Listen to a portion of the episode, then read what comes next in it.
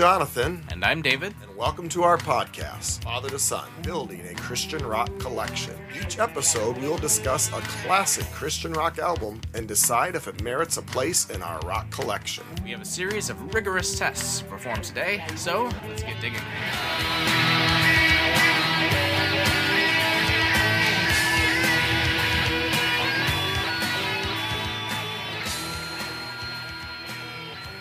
Well, good afternoon. Thanks for joining us. It's the day after Thanksgiving today, but you're probably listening to it on some other day, unless it's a year from now that you're listening to it. But you never know. Always possible. Sure. How you doing today, David? I'm doing pretty well. How about yourself? Doing well. Uh, recovered from eating yesterday. Yep, yep. Uh, a lot of the ingestion's gone down. Of course, all all great food, but just too much of it. Yeah, yeah. Always, always. Uh, did have some for lunch and uh, made just as good a leftovers today as it as it made main dish yesterday. Uh, turkey sandwiches are always one of my favorite parts of uh, the after effects of Thanksgiving. Indeed, indeed. Well, we are tackling fireworks today, sightseeing at night, and uh, I have a lot of anticipation. I have owned this album since it first came out uh, more than 40 years ago, and it's been a favorite of mine.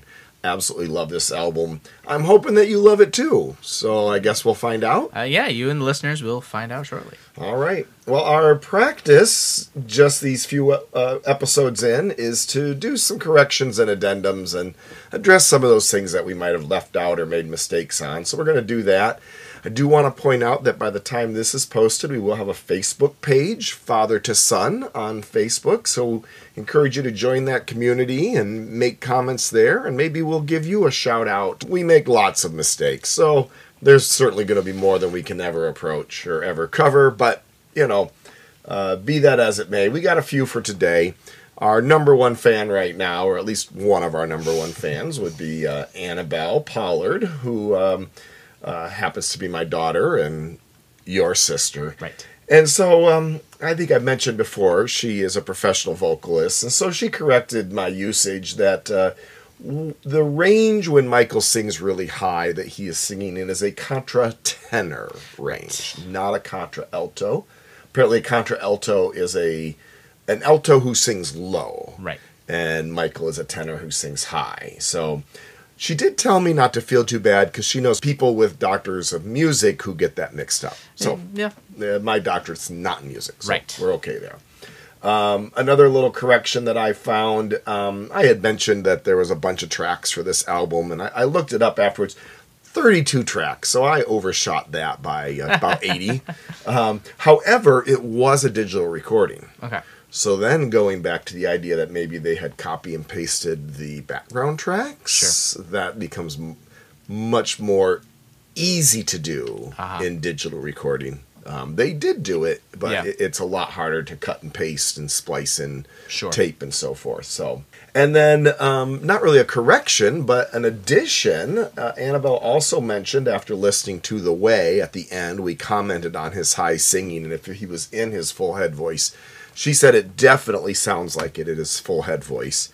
She pointed out that for many men, it is hard for them to go from their chest voice to their head voice, and so they will revert to the falsetto. Right. And so it is quite uh, quite impressive that Michael has that ability to just so seamlessly move up that octave. So, you know, we record a lot more than ends up on the the podcast. Last month it was over 2 hours that we Yeah. recorded. So, cut off more than 30 minutes. That means a lot of stuff ends up on the floor. Most of it you don't want to hear. It's Right. not worth your time.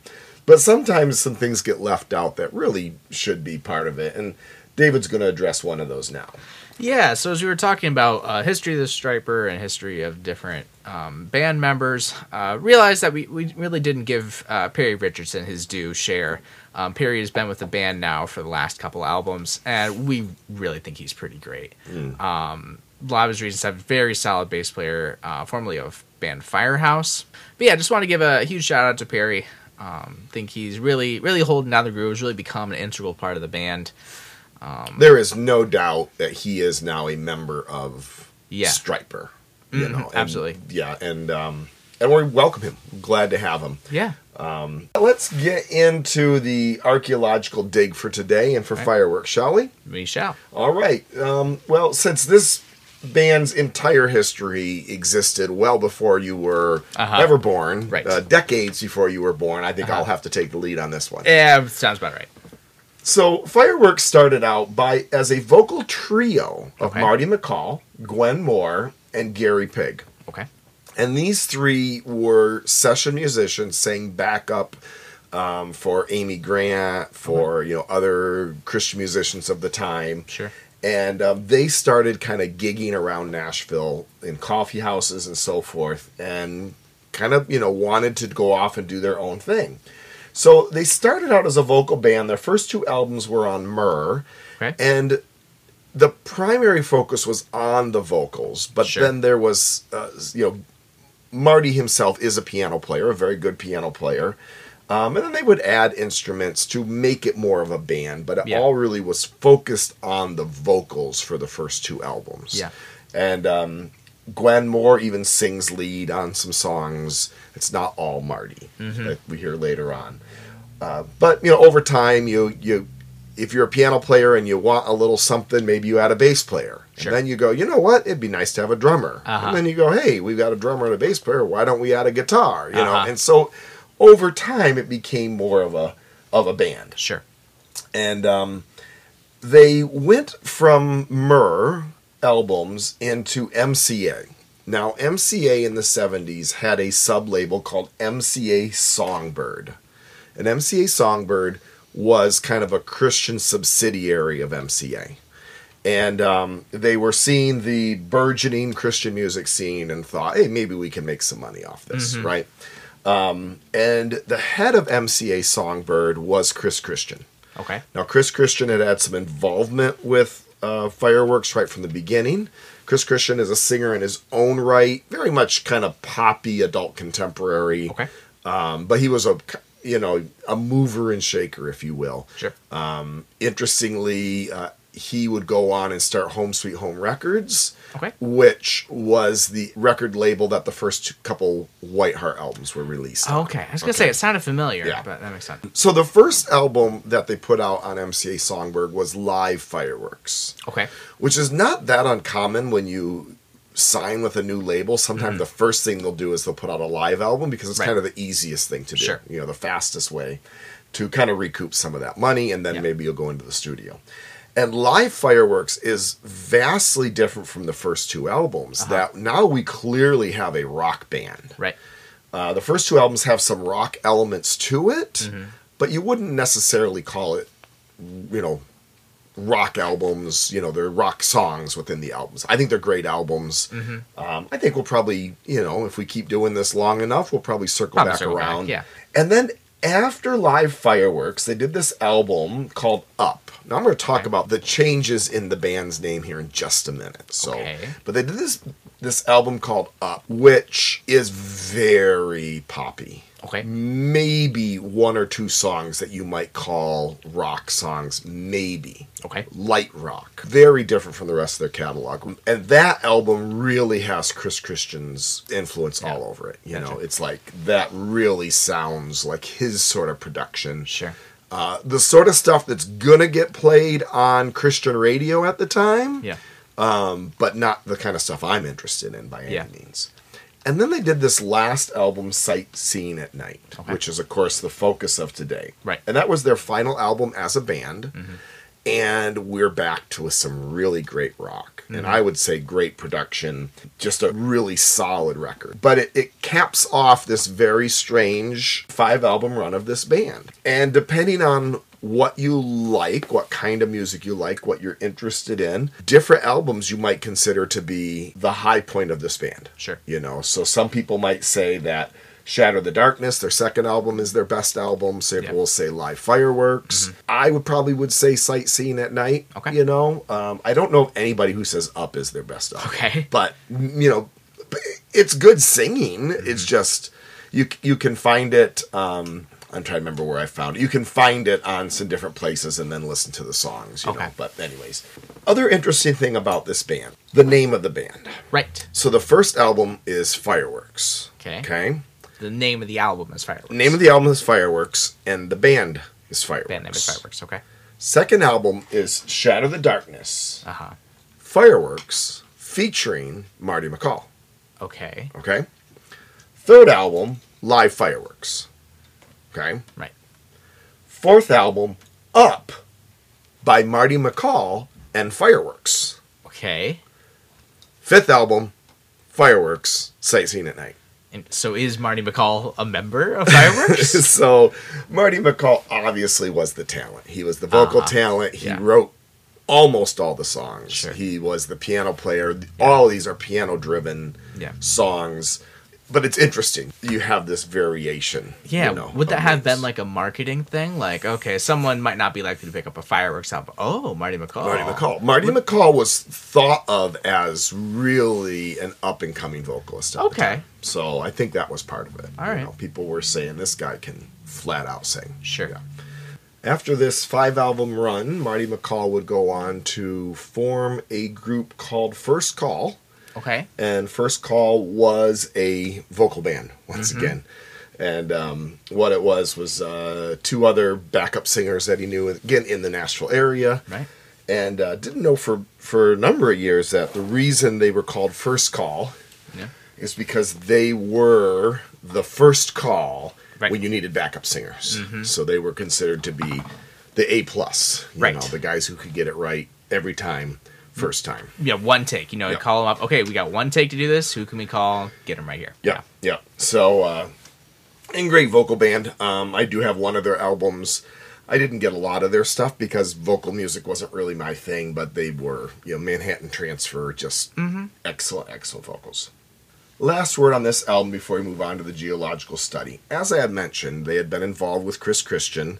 Uh, his involvement goes back to the first album. He was a se- session musician with them, played guitar on their first album. Right. But then when they moved to uh, Songbird, his influence got a little bit stronger, and you Sure. can definitely hear it on Up. Okay. Um, and I would say you can hear Chris Christian's influence on that first White Heart album too Yeah. which is probably why I'm not overly fond of the first White Heart album. Um, and uh, as a producer, I think he's a pretty heavy-handed producer. Yeah. So what happened though was MCA after a couple years kind of gave up on the Songbird idea. Okay. So meanwhile, Chris Christian decided to start his own label, Home Sweet Home Records, like Right. we talked about. And so this album is released on MCA. Okay. The labels on, you know, on the album, etc. It Uh-huh. just says MCA. Sure. There's a mention of MCA Songbird on the back, but um, and Chris Christian was not very involved. All right. And I think because of the sort of demise of this subsidiary label, they were kind of left to do what they wanted to in the studio. Okay. And um, so I've heard it said that this was really kind of, you know, m- their project, Marty's project, kind of without any outside influence. Okay. Um, and to me, we got a great, great product because of it. Sure. So, all right, let's get into the geological study. I'm going to let you go first, which won't be very long, Right. but um, and then I'll I'll follow up um, from there. Yeah, so um, when I got my first car, my only method of listening to music was a cassette player. And so I, I inherited a bag of cassettes uh, from you. Mm-hmm. Yes, yes, and yes. In there was a fireworks cassette. I want to say it's live fireworks.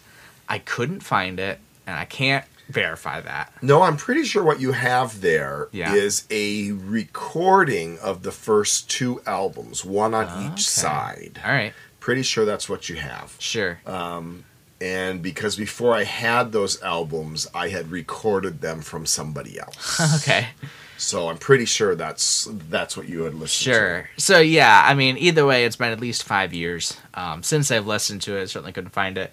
Um, I remember liking it. Mm-hmm. Um, I don't remember committing it to one of my favorite bands of all time, but it was within easy reach that I could put in in between, you know, different uh, Styx cassettes, and um, so yeah, my my personal history is with this album specifically is yeah less than a month. Okay. So and interesting, you mentioned you know listening to Styx, and I would say that those first few albums would somewhat fit in well with you know putting in Styx albums and then Yeah. listening to that because you know, you have a lot of piano playing Yes. and you have good vocals and Styx is going to be a little harder but Uh-huh. but not tremendously different. No, that's one thing. We'll get into more of it later. We're definitely um, the bands I might associate the most would be Styx and Servant. Actually, Okay. I think. Okay. For different reasons. All right. But very much that, yeah, guitars and piano and, and just the instrumentation. Sure. Really reminds me of that.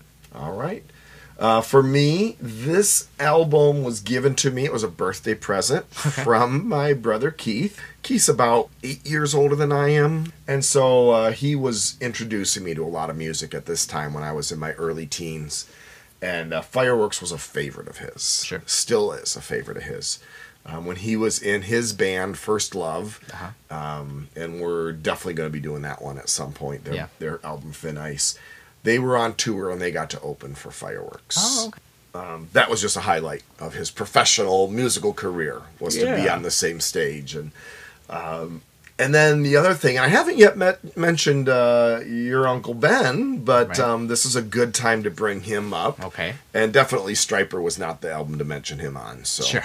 um, but he was a piano player and I was a guitar player, and so we were always looking for those bands where there was this crossover, Sure. you know, and we both had things that we loved about it. And About Fireworks. and Fireworks was one of them. Yeah. you know, so I had some really good piano playing, had some good guitar playing. Sure. So we enjoyed this together, and Yeah. I remember having this album. Recording it to cassette so it could be portable, and Uh-huh. then going on a fishing trip and just listening to that cassette of this album over and over and over and over again you know um, whatever summer that was summer of 82 83 somewhere Sure. in there for me i started with fireworks at the end and then worked backwards sure. so had gotten live fireworks sometime when i was in in college and it was really similar to this album in some ways Yeah. a little rougher you know a little more garage band kind Yeah. of thing um, and then heard the first two albums Mm-hmm. and was like well this is pretty cool you know and then never did get up Right. um, it, i just don't like it enough i'll Yeah. get it at some point to collect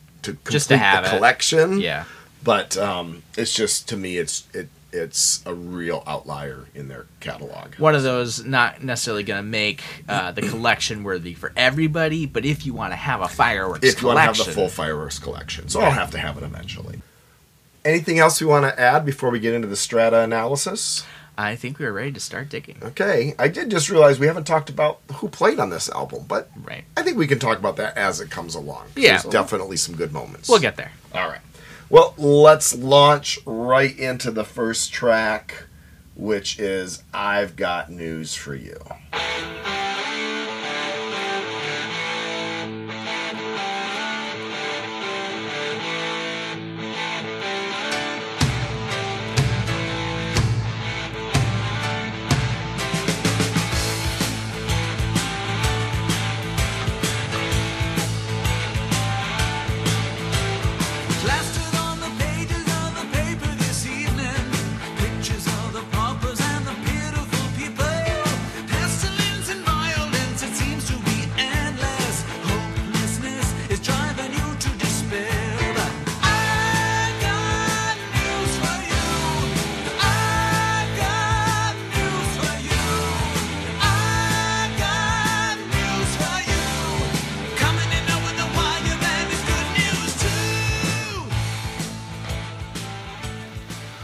This uh, is just such a great album opener. It's a fantastic. you know, it, it's a it's such a fantastic day opener. You know, I, Yes. I I used to work at a library, and sometimes you know you're working earlier than you earlier than you might want to, but you know dusting shelves and whatnot is plenty of time to put in headphones and listen. I can just imagine just waking up, waiting for the the sun to come up, and um, just setting you setting you in a good mood for the day. Um, I think it's just such fun music to listen to, uh, and the chorus is so singable um, that you know even if you're not necessarily following along with the verse, you you hit back into that place that you can you can sing along. It's really a lot of what um, nowadays we like with worship music Okay. is okay. You know, our verses might be really deep or interesting, but that chorus is got to be singable. It's got to be relatable. It's got to be memorable. Um, yeah, I, think I think it really does that. I think the instruments just really complement that. It just gives it this feeling of uh, it's moving, it's upbeat, um, and yeah, I, I just really like it. I think it's like it's fun. Yeah, I think it's a great opener. Uh, you know, definitely. At I would say at this point, this is a hard rock song. You know, Yeah, particularly with that really overdriven guitar. Yeah, you know, love that guitar tone. Mm-hmm. and the tone is just fantastic. You know, and we'll talk about as we mentioned the musicians as we go along so jerry gaston is a guitar player and jerry played with marty for a number of albums here um, and jerry is not you know you're not going to have a lot of amazing leads Right. but his rhythm playing and his note selection is just fantastic Yeah. you know and um, so i think it's just great having him you know right off the bat hearing that Yeah. guitar it's really gutsy guitar really full throated Mm-hmm. if you will another interesting thing for me knowing kind of the history of fireworks is if marty had written this song five years earlier Uh huh. that opening riff would have been on piano. Hmm. But this is where I see them really becoming a band where he's willing to step back and he's just doing these punctuated notes. Sure. Right? Probably an octave hit Yeah. on the piano. And what's really driving it is the guitar, you know. Mm-hmm. Um, and you see a lot of that where each instrument has their part, you know. Um, each instrument is doing what it's supposed to do to make the song and to make the song move forward. You know, at the time when this came out, there was some criticism from someone that um, you know that they never say what the good news is. Remember, I mentioned you know previously that evangelicals like to have their answers easy, Uh-huh. and he doesn't say. He's I've got good news for you. Yeah, you know, I've yeah. got you know it's coming over the wire. It's good news too. You? Uh-huh. He doesn't actually say what the good news is Right. whether this was hopes of it being an MCA crossover. Sure. And uh, I gotta tell you, some of these songs are radio ready. Yeah. absolutely. Mm-hmm. Um, but you know, I remember a little bit of criticism for that. Um, anything else, or can we move on to because I care? No, I think I'm all set.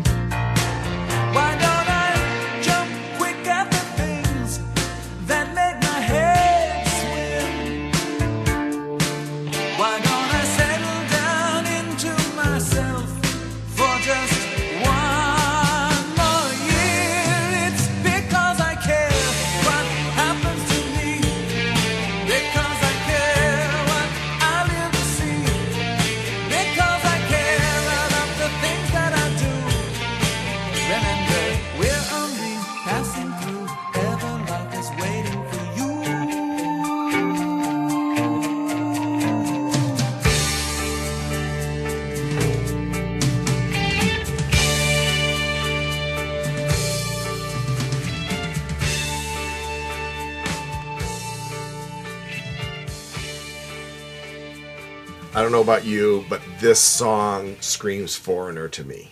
Yes. Do you, do you feel and hear the foreigner influence? Yes, absolutely. You know, uh, kind of a cold as ice almost feel to it. Yep. It's a cool mid-tempo rocker, kind Yeah. of sitting back, but it's simmering. Mm-hmm. You know, it's got some intense. It's a little brooding intensity, if you will. Yep. I might want to use that more later on. There's Sure. a song that's more brooding, but you Uh-huh. get that sort of, you know, it's not a all out like the first one, Right. but there's a sense there that that there's this power underneath this band. You know, Mm-hmm. will. Other interesting thing I'm going to say on this is I talked already about Jerry Gaston. I was thinking as I was listening to this, and, and, and as you know, you know, we listened to this album multiple times. Sure. Getting ready for this, right? And so you really start listening carefully. Mm-hmm. He does not play a chord through the entire song. Interesting. It's all lines and and accents Yeah. and so forth. And I was like, this song would be a study Yeah. for anybody who's trying to figure out how do I play electric guitar in a worship band Mm. when everybody else is already doing the rhythm parts. Right. You know? Besides just being atmospheric. Right. Yeah, know? yeah, actually doing some lines. Yeah, yeah, Yeah. you know.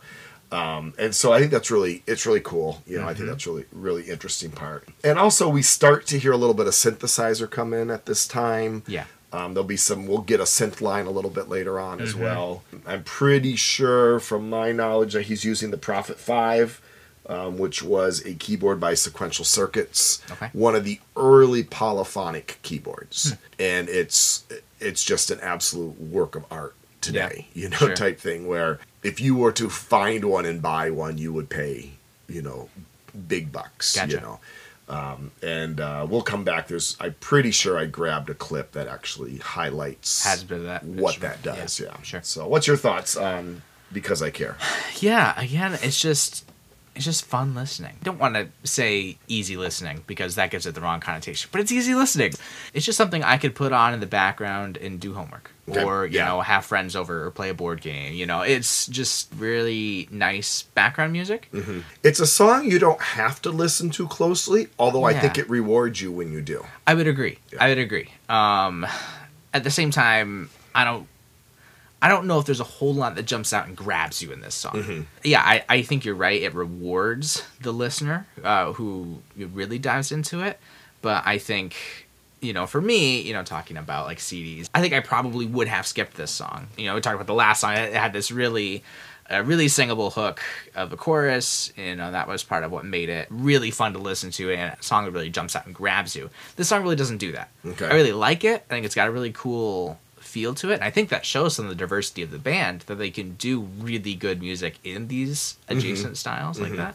Well, let's move on to Don't Let the Sun Go Down.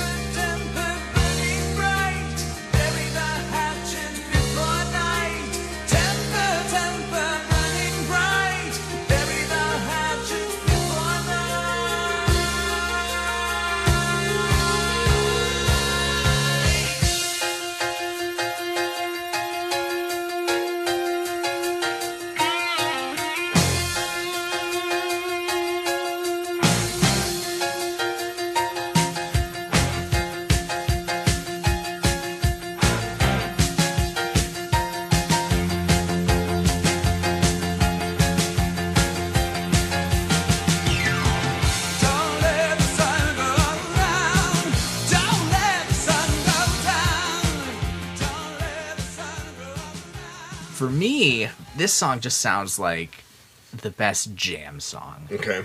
you know, I think of like our friend Matt from our old church, uh, drummer, you know, just playing, you know, bass drums and, and electric, and just how fun this song would be just to play. Just really riff off each other. You know, I love how the drummer does those cymbal hits on those mm-hmm. different chord mm-hmm. changes. It's just so perfect. Mm-hmm. Like the first song, very singable chorus. Um, it has that really nice hook sound. Everything is so tight and together. Uh, they're just hitting all these different chords, um, really right on the nose. I really like the breakdown that you get in there because I think it helps show off some of the some of the real skills a lot of these musicians. Like I said with the last song, you know, sometimes I think that can be lost in an album that's very vocally dominated. Okay. Um, because you can really just spend time listening to the vocals and miss a lot of these cool things that the drums and the, and the guitars, piano is really doing. So I really appreciate this song and really how I think it accents some of the parts I think is a little too hidden in some other songs. Yeah, we mentioned already once uh, Jerry Gaston, and so now for the drummer, Louie Weaver. So Right. Louie Weaver would become famous with Petra. I mean, he was in Petra forever. Yeah. This is pre Petra, Okay. young guy. You know, pre when he was in Petra. pre when he was in Petra. Right. Sorry, yes.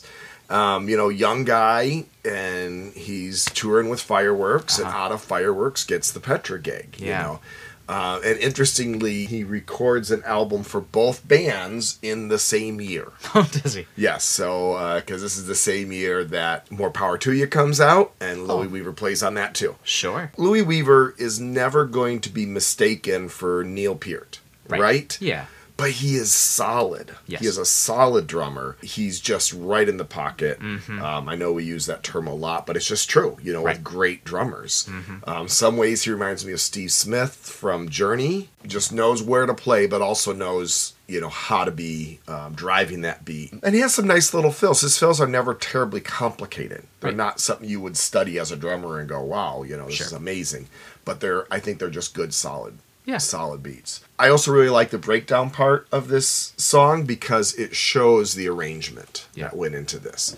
Now, in years past, we list those first two albums, Marty McCall was very much that staccato eighth note piano player, right? But what's happened here is again he's he's worked into what does it mean to be a band. Yeah. So instead of feeling like he has to get all of those things in, he Mm-hmm. now has a band. Yeah. So he's doing that eighth note piano, and then you get these hits Yeah.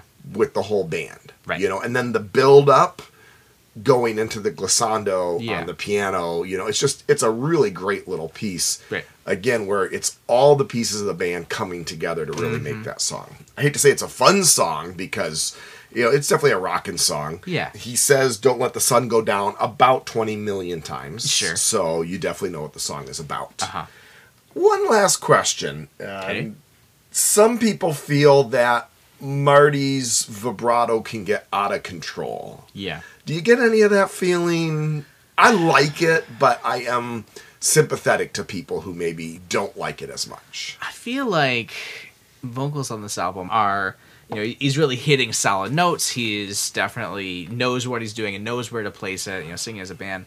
Um, but he has more of that folky texture that Larry Norman did so well, you know. And it's nice to have a vocalist. You know, I know how we talked with Larry Norman. It's like, okay, you know, he sings like this guy I know. I think you get that a little bit with uh, vocals on this album, where you know it's like, oh yeah, I, I could sing that, or yeah, I know somebody else who could sing that. But at the same time, that's not to say it's not done well. I think it's done extremely well.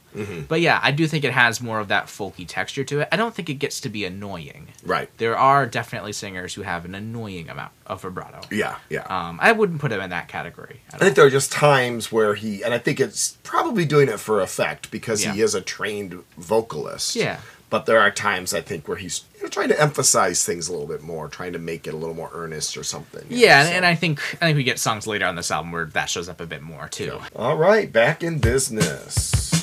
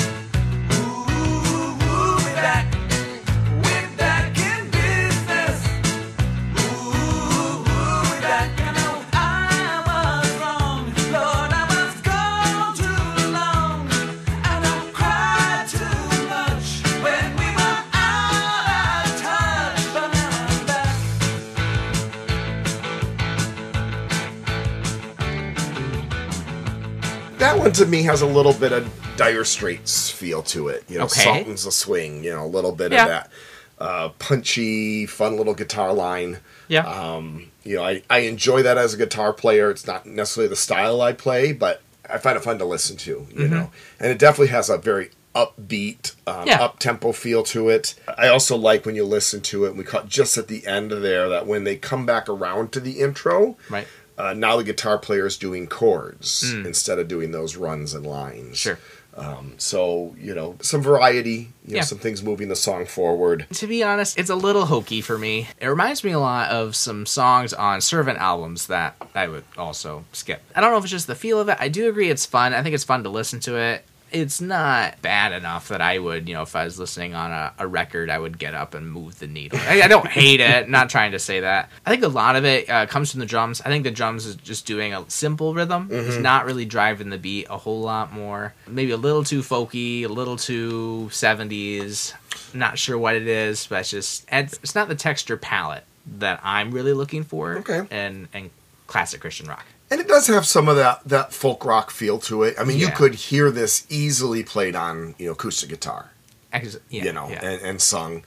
Um, we'll probably disagree a little bit, and I don't Yeah. know how much of that for me is coming out of nostalgia, you know. But um, That's why this is fun. You yeah, know, but, uh.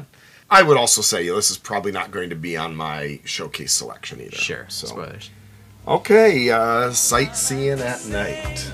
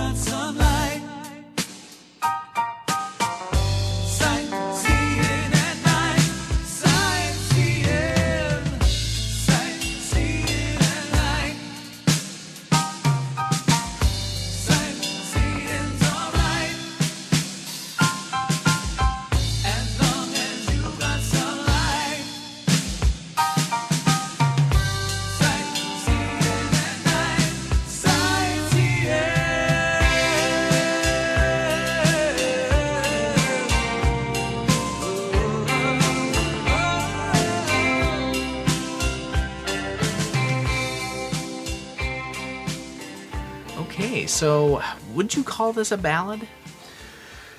It's not a ballad, but it's soft rock. Yeah, You know? Mm-hmm. yeah. It's a, another down song on the album.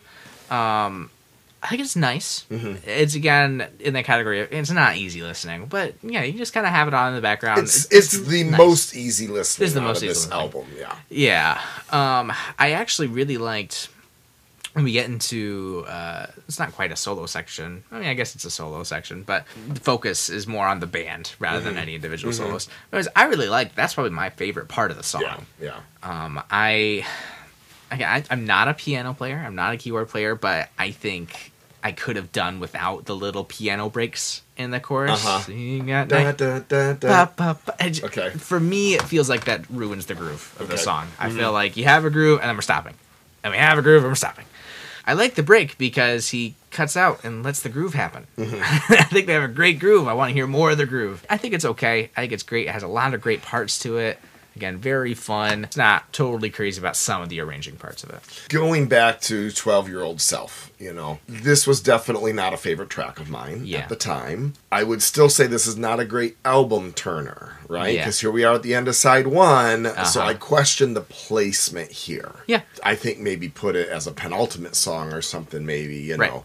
Um, and then close out with "Don't Let the Sun Go Down" or That's something an like album that. turner. you know. Yeah. The other thing is, I always remember thinking that I wanted the title track to be a great song. Yeah. Right? So if you're naming this album off of Sightseeing at Night, well, that ought to be a great song. Right. And then I get to it and I'm like, ah, you know. Yeah. Now, 40 years later, Uh huh.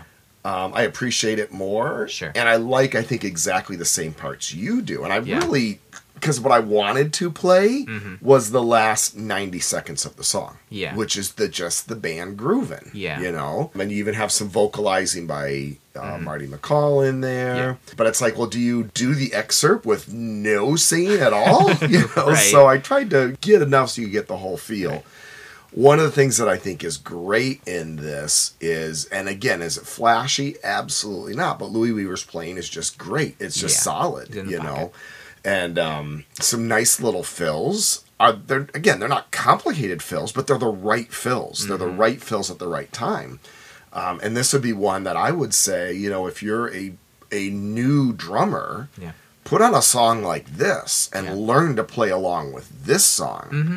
and learn these just rudimentary fills Yeah. that you've got to know is Sure. you're gonna play in a band you've got to know these tom fills you got to know this snare fill you know etc the other thing and i don't know if we can start a campaign bring back the ride cymbal you never hear ride symbol anymore i love the offbeat Yes. hits on the ride Yes. you know, it's like my favorite part of the song, you know. Yeah. So as I listen to it, and of course, especially as we listen to it over and over Mm-hmm. and over again, getting ready and really listening, going, okay, what do I like? Yeah. And I like that part, you know, I like that Yeah. section. That is one thing I, I noticed playing with a lot of drummers, especially on you know worship bands and stuff. And I noticed a lot of drummers use the ride as just another crash cymbal. Mm-hmm, Um, you know, I just want a splashier sound, I want a bigger sound. Yeah, you can use it for that. But especially, you know, Louie is able to just get that that nice anvil sound. Yeah, yeah. That, you know, it's it's it, what you do really high pitch. hitting yeah. right up on the bell of that ride is what that is. He just And- does that so well, and it's so I'm- good. I'm Yeah. such a sucker for it. Perfect. So, Yep. any song on this album that has lots of that, I've noticed that I really like. Yeah. So, yeah, absolutely. Yeah. Now we flip it over and go to Honorable Man.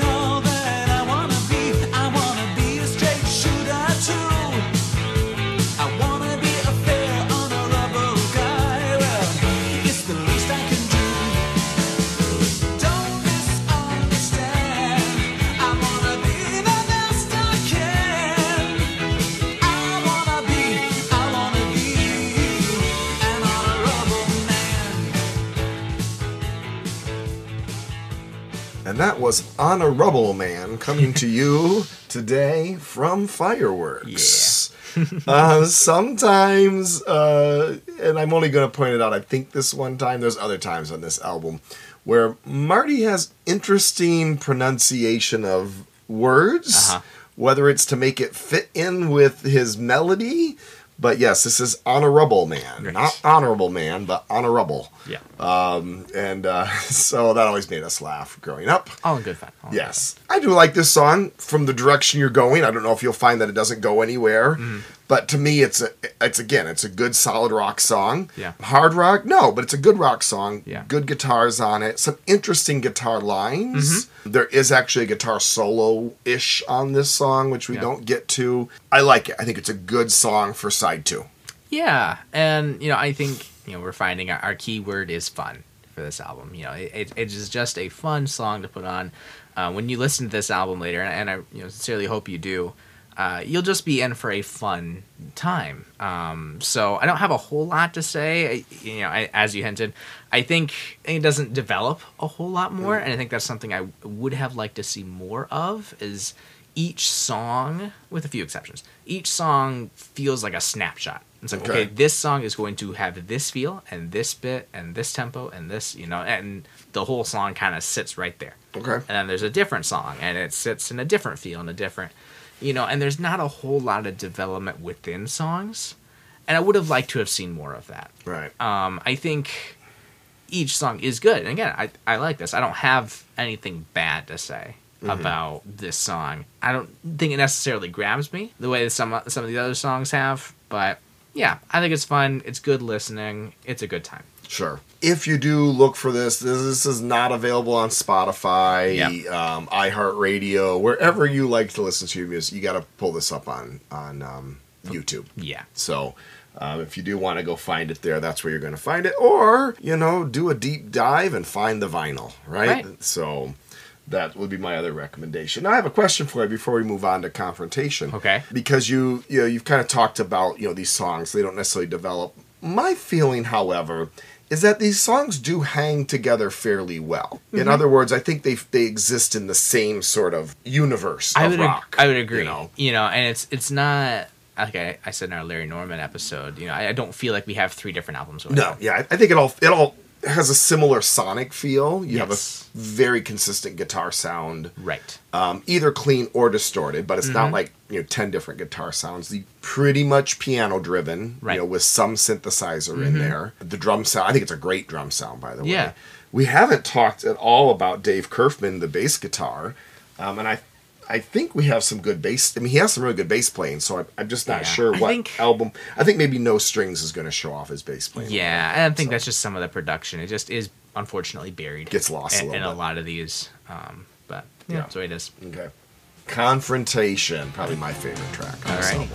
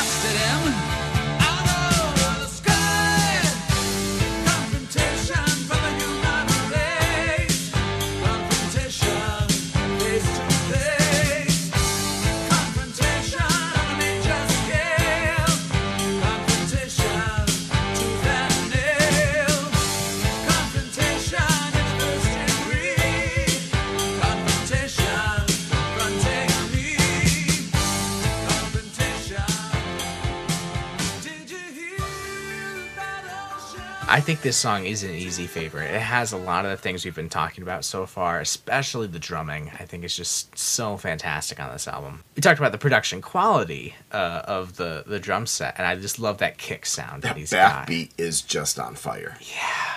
Yeah, no, I, I just love it. He's right where he needs to be. Again, love that anvil sound uh, on the ride cymbal. This song just it grooves, it just moves along. I don't know if this is my favorite song. It's definitely up there for Okay, me, for sure. One of the things I think that uh, Marty McCall can do really well with his voice is to portray urgency. Yes. And you get that, you know, same thing with Don't Let the Sun Go Down. You just Yeah. get that sense that you know, he's singing about something important. Yeah. Mm-hmm. You know, and, and it's the fall of Satan. You know, that's what he's singing about there. Uh, even he throws in, he was cruising for a hell of a fight, right? Uh-huh. yeah, yeah. Uh, you weren't hearing that on too many Christian albums Sure. at the time. And I remember uh, sort of that guilty pleasure of, Yeah. of enjoying this song with a swear word in it, right? yeah, yeah, yeah.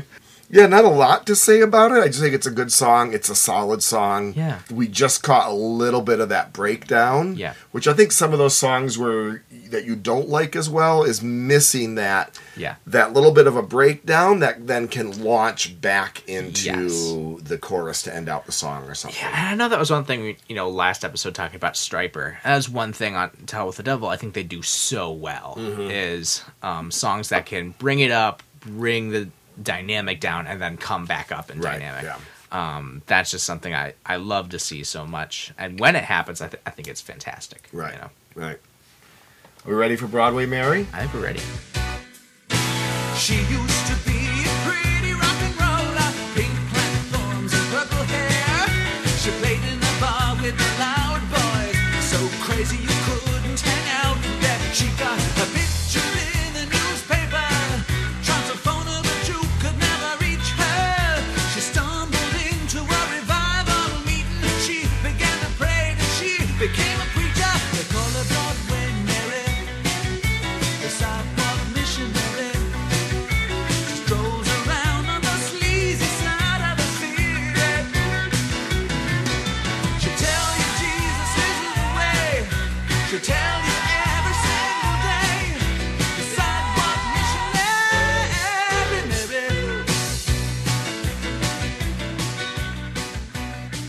This song has not been a favorite of mine. Yeah. Um, you know, I think it's okay song. Yep.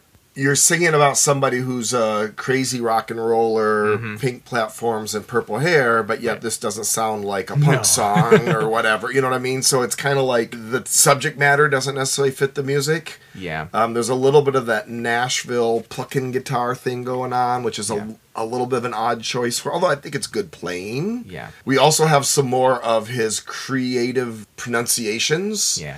So, you know, um, she'll tell you that Jesus is the way. Yeah. Almost sounds like he's saying she'll tell you that Jesus isn't the way Yeah. if you're not listening because he's trying to get a second syllable out Right. of the word is. Is the way. You Yeah. know. Overall, like his lyrics. Yeah. This one, this song sounds a little rushed to me. Does he write his own lyrics? Yeah, yep, Yeah, okay. Pretty much, pretty much everything is Marty McCall. Okay. You know, um, Jerry wrote a few things with him, but for the most part, everything is Marty McCall. Okay. Yeah.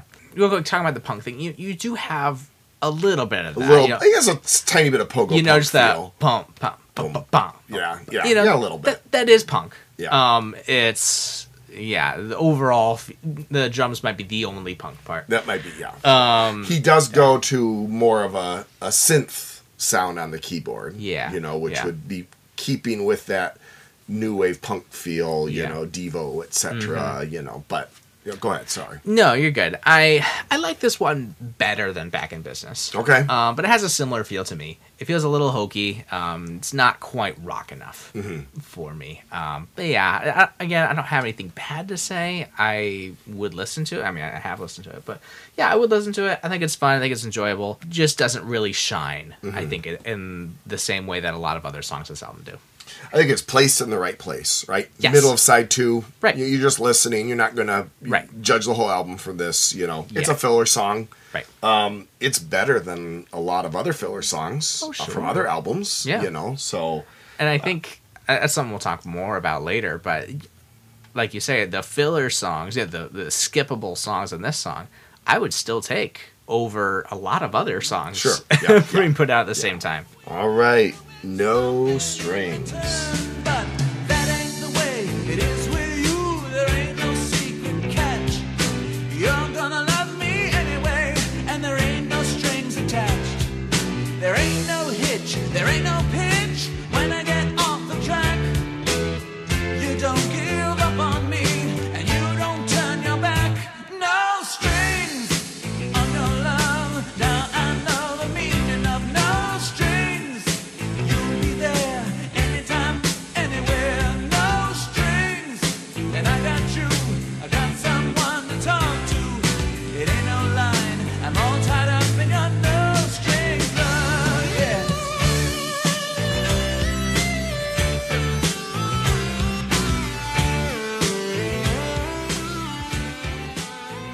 This is your song for your bass players. Uh, you bass players out there, you've been waiting for your chance uh, to hear what hear what he can do. Uh, yeah, I think this is your song. It's grooving. It's uh, I don't not sure if I'd quite go, go so far to say funky, but uh, it's fun. It, it's it's a good bass line. You can tell he's really in the groove, really having fun.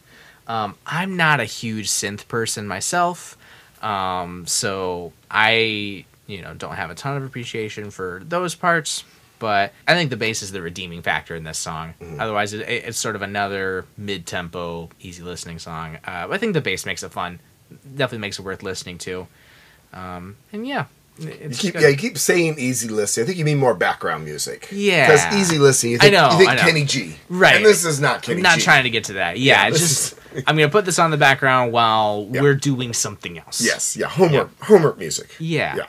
Um, it does have a really good groove. This is the shortest song on Yeah. the album, and I think it could have been developed a little bit more. You know, Mm-hmm. maybe come up a little more with it. You know, Right. um, but yeah, I, I do like this song. Yeah. I do think it was again, if this was potentially going to be put out into the market, uh huh. um, when you think about other things in '82, you know, this could have been a hit.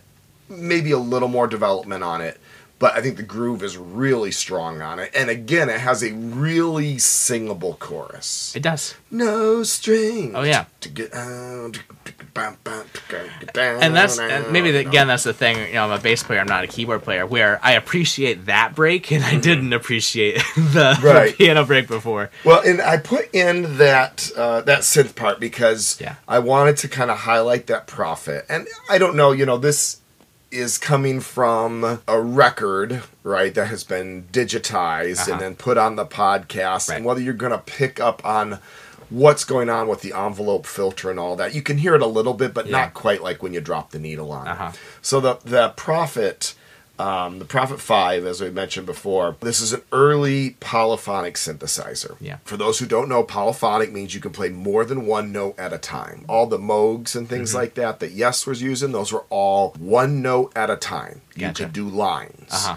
Um, but you couldn't play chords. You couldn't do things like this. And everything on it pretty much was knobs. Okay. And it had, you know, I don't remember anymore. My brother had one. I mean, Keith have, had you one. have keys too. You have right? keys, right? Your but your, all your settings. controls are your knobs. okay. It's not all digital. Sure. It's it's all analog settings. So Okay. these these analog synthesizers, and you would dial in. And if I remember right, the owner's manual to this thing was like 60, 70 pages. Sure. because you really had to learn Yeah. what these things do. Yeah. You know, and it was a real art form Mhm. to get these sounds and dial in these sounds. Yeah. And so, you know, while this this line is going on, there are these different filters that are that are changing the sound and so forth. And so it's a little bit of history in terms of um, you know, kind of the early synthesizers.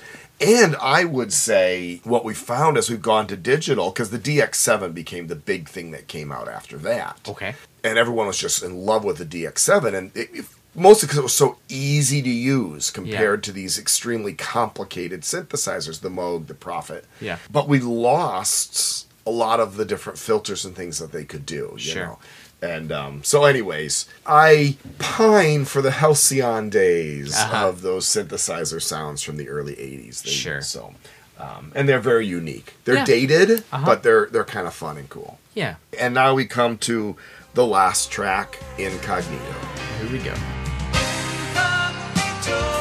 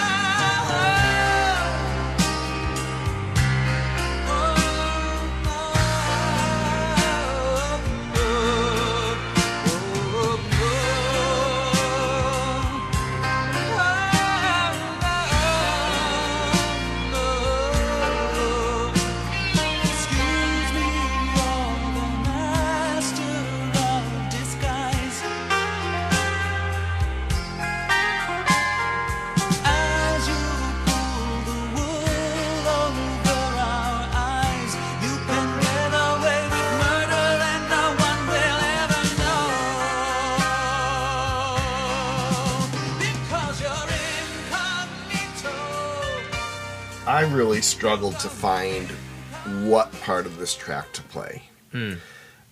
Because to me, this song, even though it kind of stays with that same, or I use this term I used earlier, that Uh-huh. brooding intensity, right? It stays with that feel, but it takes you on this journey, Yeah. you know? And it starts out with this very slow moving melody line Yeah. Mm-hmm. in the in the verses, you know, and then it it crescendos Yeah. without necessarily getting louder Mm-hmm. into this chorus. Yeah. And then it pulls back where you get that very synthesized, but that synthesized harpsichord Mm-hmm. sound, you know. And that was where, you know, we talk about the DX7. Well, the DX7 had a much more believable harpsichord sound. Yeah. You know, um, where this definitely sounds like the synthesized Mm-hmm. harpsichord, you know, and then you come back. The song to me, kind of this slow burn, you know, Yeah. I think is the best way to explain it. Mm-hmm. And what I wanted to do was I decided to pick that section where basically he uses his vocals as a solo Yeah. you know, and still try and get the different pieces in there. I've always liked this song. I think my appreciation has grown even more Sure. as I just find it a really fascinating song. Yeah. What do you think? Yeah, I think you hit on a lot of the key points, uh, a lot of the key things to remember in this song. You know, it's funny, I keep talking about songs that don't develop. Well, here it is. You know, you want the song that really develops, really goes places, you know, and uh, it's certainly the longest song on the Yeah, album. yeah, almost five and a half minutes. Yeah, and I really like that, that smoldering intensity you talk about. Yeah, I think you're right with the vocals. That's Mm-hmm. what he just does. He creates that urgency by just being on top of where, where Mm-hmm. it really needs to be. So, I do struggle with this song a little bit. You know, I think, again, just not being as much of a vocalist. Um, I would have liked to have seen more solos from other instruments. Yeah. I think especially towards the end of the song where we just kind of have this really awesome groove. I love the groove, then he's just kind of vocalizing over top of it. And it, I thought it was nice for about 30 seconds. Mm-hmm. I could, you know, it goes on for about two and a half minutes. Yeah, because it comes back and he does more. it it comes back and it end. does more towards the end. Yeah. And so I think the first time was fine. The second time, give me a blues guitar solo. Yeah, and, Gi- and give me a drum solo. Give me a synth solo. You know, it's- maybe with another guitar player, yeah. you might have a kind of a soaring, Uh-huh. slow but really meaty guitar Yeah. solo. You know, Yeah. um, possibly. Yeah. but I would have liked to have seen a little bit more flashiness, a, a little bit more virtuosity for some different instruments besides just the vocals. Um, and I know way back, you know, you were talking about you know fireworks with you know with Marty, you know, and uh, really putting him forward. And to me, I think you could have done that with this song, with this album too. You know, it feels like he is the spotlighted musician, even though there's a lot of other great, amazing musicians on mhm. this album. I would say he is the virtuoso. yeah, you know, instrumentally, right? Right. And then it's a solid band. Yeah. Now I think this is the best band effort. Yeah. Jerry is a really good rhythm guitar player Yeah. who can play really tasteful and nice leads to complement. But he's not a great lead player, you know. Yeah. Mm-hmm. The bass player is solid. He's no complaints at all from what he's playing. Great Right. note selection. Louie is the drummer of the biggest Christian rock band of the 80s. Certainly. Right? Yeah. You know, he wasn't going to be doing Robert Sweet drumming. He wasn't going to be, you know, doing uh, Joe English drumming. right. But he knew how to play great drumming Yeah. underneath Mm-hmm. really good musicians. Right. And that's what he does well, you know. Mm-hmm. So, yeah, you have a great band effort, but you don't have these moments that are going to really showcase Right. the different instruments, Yeah. you know. Along with that, I'd say Marty McCall is a very good piano player, but he's not a solo piano player. Yeah. You're not going to pick up and go, oh, here's an album of Marty McCall playing piano Yeah. And listen to that. Right. You know, and not that he's not very good at what he does. It's just that what he brings to the table are the vocals. Right. So You know, and I, um, you know, think of like my brother, my brother-in-law Brendan. You know, he loves Toto. Toto's also a band made up of these session musicians who are very good at what they do. You know, the song everybody knows, you know, Africa. Mm-hmm. As far as I can remember, there's not one instrument that stands head and shoulders above the rest as the most important instrument throughout the whole song. But you have a group that's extremely tight. yeah. And there are other Toto songs that have incredible I solos was going to say like that. there are other ones where they can where and, you go, holy cow. But I think where Toto for the most part really shines is how tight they Yeah. are. And I think that's what Fireworks has going for Mm-hmm. them is they can just be so tight and as a band just have such a good sound. And you know, uh, um, not that we're going to start talking about Toto now, but you know, Steve Lukather, uh, in addition to being a founding member of Toto, has played on thousands of albums. Mm-hmm. Right. Albums, songs that you will never know he played on Uh-huh. because he was playing the part required for that Sure. song. Now there are times. Uh, How Can You Live with Mm-hmm. the Imperials, where you go, that's Steve Lukather playing guitar. Sure, You sure. know, it, no doubt about it, that is him. Yeah. Because uh, he has a very unique voicing to his guitar. Yeah. But he also knows how to just sit where he needs to sit. you know, Yeah. So, one last thought lyrically before we move on to the display case selections. We've talked about his odd phrasing of words at times, Uh-huh. and he has this nice little line where he says, Only a presidential veto could coerce you to confess this well hidden holiness incognito. Vetoes do not coerce anybody to do anything. No, it's actually the exact opposite. exact opposite. Yeah. You know, only a presidential veto could stop you from confessing. You know, Right. so it works beautifully Yeah. in terms of the right notes, the right tones, etc. for that vocal line, Ah. Yeah. but it actually doesn't make any sense. Uh-huh. So I love that line in the song, Yeah. and I also laugh at that line in the song Yeah. at the same time. Sure. So, um, display case selections. Why don't you go first? Sure. I think you gotta have I got news for you. Okay. It's such a fun opener. Um, it's yeah, just right where you want it to be. And um, don't let the sun go down. I think that's my favorite song Okay. on the album. I just it just cooks. Um, absolutely could listen to that. Uh, could stand because when I think of a display case, it's not just favorite songs in the album, but like which ones am I putting head and shoulders that can stand on par with the rest of my Christian rock collection? Sure. Um, and I, think it's absolutely right up there. Yeah, if you're making a mixtape, Yeah. that fits. It's- it's right it there. fits with so many other great it's rock right songs. Yeah. Um, I think Confrontation's up there Uh-huh. for sure. I don't think Incognito makes it. okay. It's that's an honorable mention. If I had to pick four, that would be number four. Mm-hmm. Okay. But I think it, it's just slow enough. It's just not flashy enough. Um, when I really want Christian rock, I want something just a little bit heavier. Mm-hmm. Um, so I really like it. Certainly, if I was making a playlist, you know, a best, a, if I was making a best of fireworks CD, it would be on there. Mm-hmm. Sure. Yeah. for yeah, sure. Yeah, yeah. But my display case, I think, yeah, just those three. I got news for you. Don't let the sun go down and confrontation. We're pretty much in line here. Yeah. You know, and, and I'm like, do I bump something just so we're not the same? Same. you know, and and those those are my my three, and then I'm gonna put Incognito You are? in Okay. because I'm waiting for that song. Yeah. All right, I'm listening to all of side two. Yeah. Because I want to get to Incognito. Yeah. Otherwise, I might bail on Broadway Mary and go. "Oh, let's let's listen to the next album. It's like no, Uh-huh. I want to get to Incognito. Yeah. Because I do enjoy that song quite a bit. Yeah. La- I've been doing top shelf. So what is my top shelf?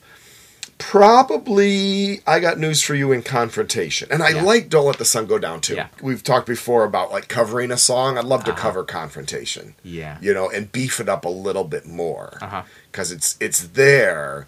Da, da, da, da, da, da. I could hear that with a really heavy, meaty guitar. Right. You know. Yeah. Whereas "Don't Let the Sun Go Down," I don't know what I would do to really improve. Sure. Would would you do anything differently? Right, Yeah. You know. I think And, maybe uh, that's why it's my favorite. yeah, and I'm not I'm not a keyboard player, so you know. But um, so I think we're gonna pretty much lay Yeah. right down the same same there. The difference may be in on our appreciation of the filler tracks. Mine might be a little bit more than yours. Sure. So, some of those might make your best of fireworks CD. Sure. They No, certainly. Yeah, yeah. Yeah. I'm, I'm going to throw a few. I'm going to definitely throw in no strings. Yeah. Um, um, and maybe even back in business. Yeah. You know, because I do like it's. It's a, fun. It's a It- punchy, fun. For that era, song. it's fun, especially yeah, putting it on the same pedal with like Imperials Mm-hmm, and Servant. uh, a lot of those early Whiteheart. Um, yeah, I feel how it fits. And again, keep in mind in '82 there wasn't much for real Christian rock. Sure. Yeah. You know, so Servant Petra, Rez Band, Jerusalem, Daniel Band. Yeah. You know, there wasn't a lot for this kind of really good rocky stuff. Most of the stuff was very middle of the road. Right. You know, um, the sort of thing where you could play for your friends and they would go, "Oh, Uh huh. I didn't know."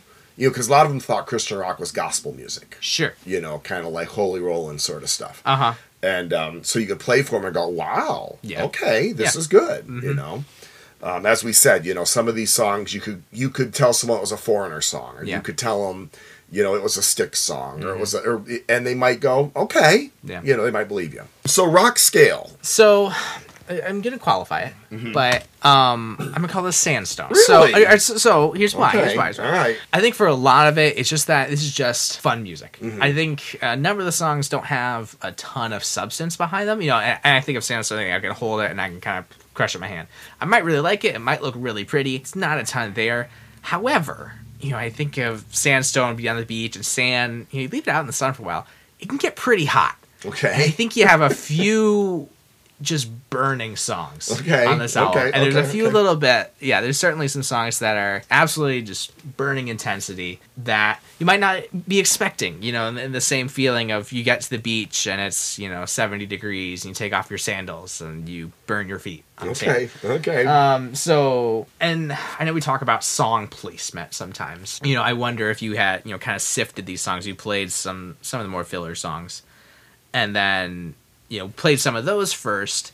Then I think songs like "Don't Let the Sun Go Down" would shock you. Mm-hmm. I think starting with "I Got News for You" was so important because that is what persuades you. No, really, this is a rock album. we mm-hmm. promise. I think it's Sandstone. I mean that in the best of ways. I do like this album a mm-hmm. lot. That's where I'm at. I, it's definitely much softer than I would put it. Yeah. Um, because I would say everything on here, you know, Sightseeing at Night is soft rock. Yeah. You know, um, but everything else is definitely rock. Yeah. Pop rock at times, Right. you know, but it's it's all definitely within the rock arena. Yeah. Yeah. You know, I'm definitely still in that granite. You know, this is this is a building block album. This is Yeah. a solid album with some real rockin' tunes. Mm-hmm.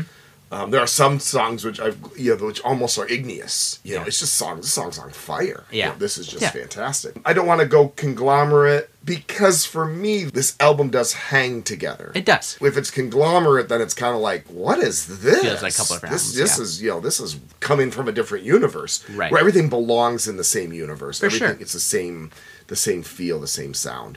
Um, so you know, for me, uh, that's where I'm going. You know, I might try to convince you that maybe this is limestone instead of sandstone, because if you know, if I throw an Amy Grant album at you, it's just going to kind of disintegrate upon impact. If I throw this album at you, you're going to go, "Ow!" Yeah, stop yeah, yeah, throwing okay, things at me. That hurts. I mean, it's it is sandstone. It's not a clump of sand. Okay. You know, you get a little bit of a little bit of credit. Uh, anyways, yeah. so is this going to make your collection? So here's the thing. I think this is not a must-have. Okay. However, I think a lot of people are going to want it anyway. Mm-hmm. And um, you know, like we said, you know, it's very hard to find on a lot of streaming services. I'm not sure if you can even find it on CD somewhere. Probably somebody's done it. I've it. never seen it. Never seen it on CD. You know. So if you do want to listen to it, you're gonna have to find it on vinyl. So I think that's a big part of it. If you really like Petra, you know, and really like Louie Weaver, then I think this is gonna be right in line. You know, some of these other bands that we, we've mentioned, if you like them, you will enjoy this album. I don't think anyone who buys this album would be disappointed with it. Mm-hmm. Would I spend fifty bucks to get this album? Probably I wouldn't. Mm-hmm. So that's where I'm at. I so I would not consider it a must-have. However, I'm putting it on my wish list. Okay. You okay. know, if I if, If I, I- found it for ten bucks, if I see it somewhere, I I'm welcome to get it for you. yeah, Okay. you know, if I open this on Christmas morning, like, oh, great, I, I'm happy to have it. Th- there's my compromise. Okay, it's definitely in the collection for me, and there's a Yeah. couple reasons why I'm going to say it is. Yeah. First of all, uh, I do think it's Fireworks' best album. Okay. From that, if you're going to have a Fireworks album, I think you have this one. If you're a rock fan, Sure. you're going to have a Fireworks album, you're going to have this one. You know, that it kind of fits within kind of this story. Like, if you're going to have one, which Yeah. Mm-hmm. one do you have, you know, type thing. You know, if you're going to have one Stryper album, which, Which one, do you have? Yeah, you know, yeah. type thing like that. Fireworks was part of the early Christian rock history. So they start in 77 Sure. right? Um, and so 77, you know, this is early. I mean, Petra's been out for a while, but only their second album at that point. You Right. know, Rez hasn't even put their first album out yet. Yeah. Mm-hmm. Right. Jerusalem hasn't come out yet. Daniel Band hasn't come out yet. Right. So you know, this is an early time period. Yeah. They're ending their career in 1982 Sure. before Whiteheart stuff are even starting. Yeah. You know, so it's kind of this period where it's like this is really kind of that early stuff Yeah. Uh, that would then pave the way for other things, you know, to do.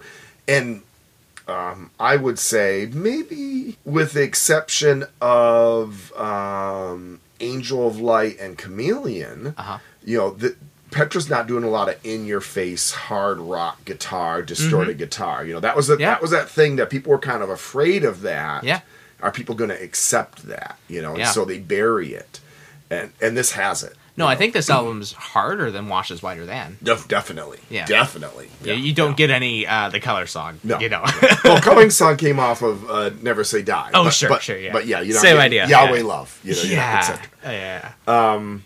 So, and then from this idea of this album that has young Louie Weaver. Well, that's kind of cool. Mm-hmm. It's very cool. You know? Yeah. So you've got this little piece of history. Yeah. And I think it's a really good album. Yeah. You know?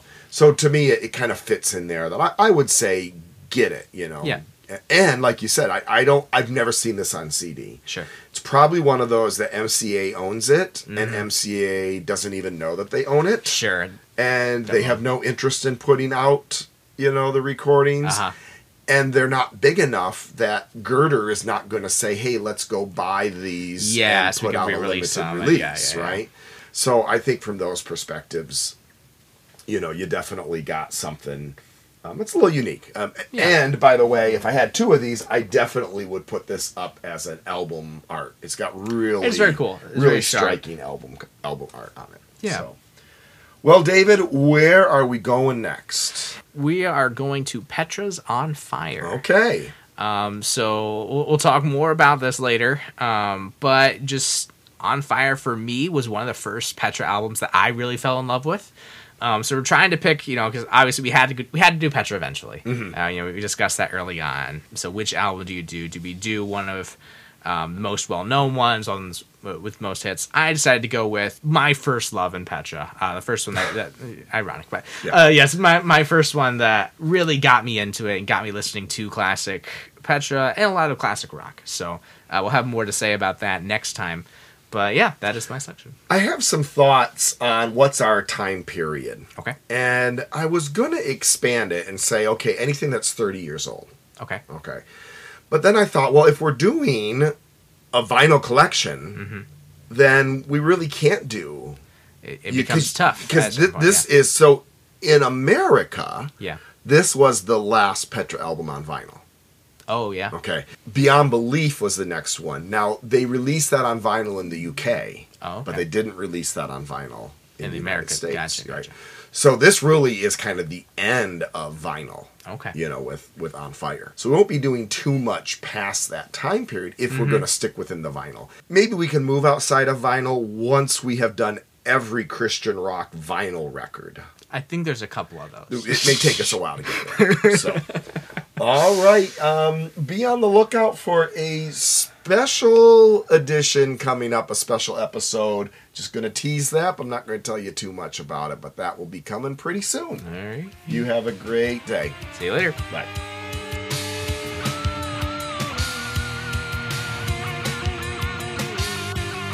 The Father to Son podcast is the sole work and opinions of Jonathan and David Kohns. Music clips are for demonstration and educational use only, and the copyrights are not owned by either Jonathan or David, with the exceptions of the intro and outro music, which was written and performed by Jonathan Kohns.